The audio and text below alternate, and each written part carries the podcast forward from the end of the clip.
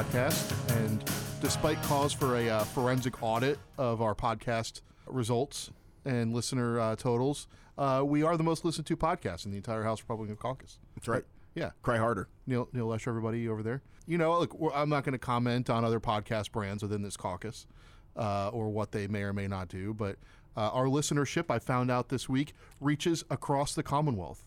Shout outs for shout outs. Uh, Ann Coleman, who's uh, a well known uh, Republican staffer at one point and uh, been associated with a lot of offices and a lot of uh, Republican work, uh, listens to the podcast. Big fan.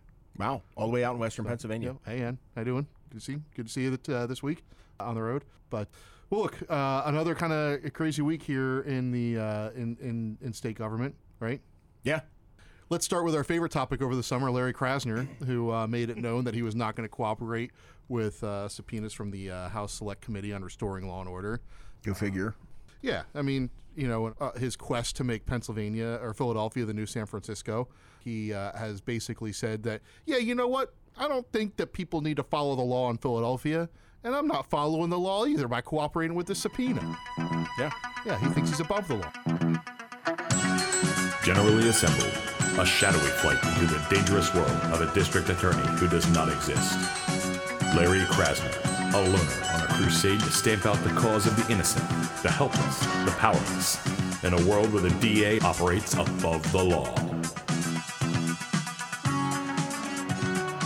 So what's the next steps on that? Well, I mean, look, I think there's there's a, a couple of things, and I'm not going to pry open the uh, the lid of an investigation here. But the General Assembly has tools that can be used to uh, force compliance, and I, I just think it sends a bad message. One, as an attorney, and two, as the chief law enforcement officer in the state's largest city, to say that you're not going to comply with a lawfully issued subpoena, which stems from a committee created by a bipartisan vote of the Pennsylvania General Assembly. You're you're saying that you do not believe that the law applies to you, and you're setting a poor example. And frankly, it was an opportunity for Larry Krasner to come and set the record straight, be transparent about the things that have been going on, and offer recommendations to this committee. Which, by the way, one of its charges is to make recommendations about how to make Philadelphia safer and stop gun violence. He could have been an active participant in that.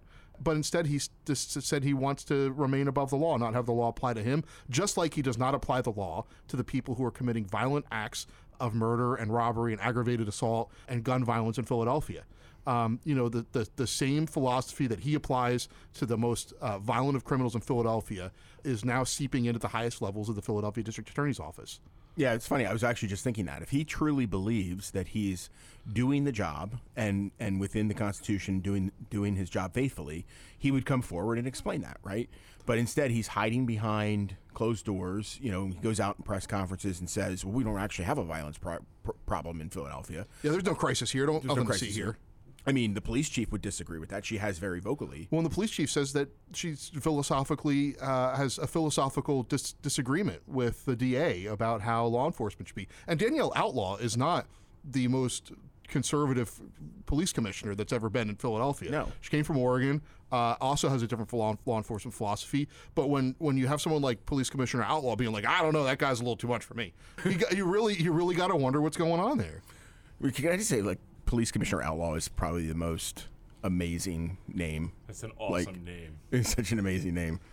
uh, neither here nor there. I mean, look, here here's the bottom line: no one in Philadelphia is working to make the city streets safer in the DA's office, especially at the highest levels. When there is a concerted effort to, uh, as we saw in a recent Supreme Court case uh, with a, uh, a police-involved shooting, to literally use every prosecutorial tool to go after uh, and try to convict a police officer, and not use those same tools when convicting violent offenders uh, who who are murdering each other in the streets of Philadelphia, and tr- and letting them back on the streets. Um, and when you have a philosophy of standing up and saying that the law does not apply to me, I am not going to comply with lawful orders, you really have to wonder what's going on in Philadelphia. There's something that needs to be fixed, and we in Harrisburg, as a Republican caucus, have been leading on this issue. Not only do we provide significant funds in the budget for uh, for more law enforcement and crime prevention efforts in Philadelphia and across the state, but we're also taking this comprehensive view with the select committee in making recommendations and investigating what's going on in Philadelphia so that we can make our city safer in, in, in Philadelphia. Phil- Philadelphians, believe it or not, as some people here tend to forget, Philadelphians are Pennsylvanians too. They deserve to have the laws enforced for their, their safety. They deserve to have safe streets. They deserve to have violent crime reduced, not increased. If you look at the numbers coming out of the Philadelphia Police Department, the number of homicides is on track to exceed the number from 2021, which nobody thought was even possible. It was such a high number last year, a historic high, almost an unprecedented high. And we're going to beat that this year. We're on track to beat that. Well, it, you kind of hit on this. Like, there's this notion, or there's this there's this message that comes out from Larry Krasner and from other uh, politicians in Philadelphia that suggests that you know we should just butt out. It's Philadelphia. We're not from Philadelphia. We shouldn't have any say. Well, you know, right now is back to school season, right? So there are students from all across this Commonwealth that are returning to Temple and to the University of Pennsylvania and St. Joe's and some of the other really great universities that are housed in Philadelphia. And we want those constituents, the constituents of our members and others, to be safe and be able to, you know, walk to class and not be fearful that they're going to get shot. Yeah, everybody deserve everybody deserves that. But but I think what what the problem is is that we have we, we have a, a, district attorney and leadership in the DA's office, and it's not just the DA. There's there's folks within the office who have been hired at the highest levels that share. You you have to share that philosophy if you're going to be at the highest levels of the DA office in, in Philadelphia. That really believe that the protection should be for the criminals and not for you know not for the citizens. You know that's a backwards approach it's not worked for Philadelphia. Larry Krasner has not worked for Philadelphia. And you even see when, when Jim Kenney is being honest, the mayor of Philadelphia, he says the same thing. Yeah. Well, speaking of shocking violence, I actually have a funny story I want to share. So earlier this week, I was on a Teams call, which we've all become accustomed to these Teams and Zoom meetings and stuff like that. And, you know, throughout the whole COVID experience, uh, there's been funny highlights. You know, we all remember the cat lawyer right? And the guy's like, uh, sir, I'm not a cat. You know, it's like, and everybody got a good laugh out of it. And then you had like, well, Jeffrey Toobin kind of ruined it for everybody, including his coworkers. But anyway, so I'm on this Teams meeting, and I'm not going to say who it was with. I don't really want to out anybody, but the topic of the Teams meeting was pediatric behavioral health. So it's a very serious subject, but this this woman is talking, and she's of course working from home, and I see in the background there's this golden retriever kind of laying on the couch, and then along the left side of the screen I see this cat kind of like appear, and the cat it climbs up one of those cat trees and climbs into this little like cat house, right? And, and all of a sudden, I see the golden retriever get up, and he kind of like wanders over to this cat house, and then he's like up on his hind legs, and he pokes his head in the cat house, and I'm like, oh, they're playing, right? No, this dog forcibly removed the cat from the cat house and chucked it across the room. Did the person, and I'm on, like, did the person on the Teams meeting know this is going on? She acted like nothing was going on in the background, and I'm like, I can't be the only person that just saw this.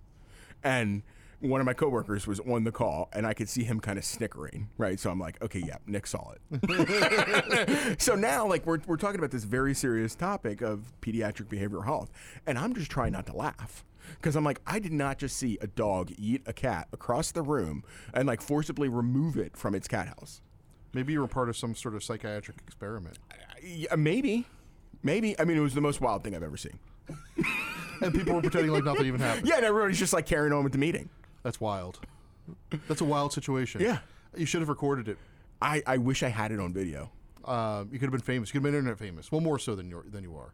Anyway, just had to share that story for our listeners. Well, you know, we're rounding out here on a on a pretty decent podcast here for, for the middle of summer here, the the dog days uh, of summer. We never Uh, looked that up. Yes, we did. Yeah, we Did did. The Dog Star.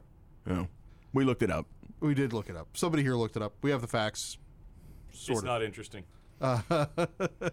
Well, I think it's generally a good podcast if we don't talk about Baby Shark. All right. Well, you know, I, I came back from uh, from we were talking here offline, uh, a couple days of uh, official travel, going about the Commonwealth, and man, we are lucky to live in, in such a beautiful Commonwealth. And I think beyond that, uh, you know, I just wanted to, to raise raise that. It's uh, it was a couple beautiful summer days. Uh, we were driving out to the Northwest, and, and I, you know, I'm I, I'm not new to driving around Pennsylvania from, you know, working in politics and government, but you know, there are some days where you're just amazed by the sheer beauty and the the geographical uh, and cultural diversity of this Commonwealth, and um, there is there is no greater, you know, time when you're faced with that than when you're you know, four or five hours away from uh, from from you know the central Pennsylvania area here, uh, in either direction. And I hadn't been up to the northwest in a while, and uh, and man, what just a, an incredible place. And then driving down through the southwest, uh, just outside of Pittsburgh, and some of the small you know steel towns around there, and you know through the Allegheny River Valley and the the Kiski Valley and stuff like that. Just really, I'm I'm in in, in awe of this Commonwealth. We truly do live in a beautiful, uh, diverse, and wonderful state, and uh, you know sometimes that gets lost on on us here in government about how beautiful and wonderful this Commonwealth truly is. Yeah, I, I, like to get out and kind of explore different areas of the Commonwealth because I think it helps understand the General Assembly too, right? Like you talked about the diversity. I mean, it is a very diverse state, probably one of the most diverse states in terms of uh, you know complete polar opposites communities, you know, from rural to urban, um, culturally and economically, just very different parts of the state and you know working here in the general assembly and, and trying to figure out um, you know how you kind of blend that all together and come up with policies that meet the needs of a very diverse population um, is very interesting. And i don't think that you can do it if you don't get out and see different communities and understand you know okay this this representative this is this is his or her constituents and this is where they're coming from yeah, and you know we were at a, a, a candy shop in, in southwestern Pennsylvania, and um, the the shop owners themselves identified themselves as Democrats, uh, but said that uh, the Republican state rep who we were with has their vote because they said it doesn't it doesn't matter to me about party. It matters what's right and who does a good job for the community.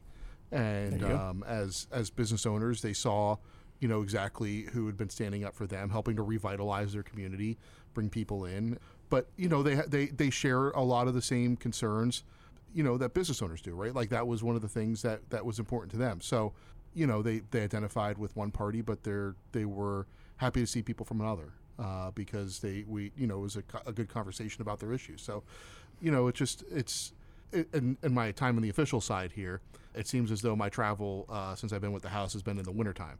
The winter time winter time is not the time you want to be driving around places in the Commonwealth, especially to Erie. Yeah, uh, the Northwest or the Southwest, all very difficult travel in the snow. Yeah. But man, a, a, couple summer days here driving around uh, our beautiful Commonwealth uh, really just uh, restored our, uh, uh, you know, my faith in, in, just how beautiful and wonderful this place is.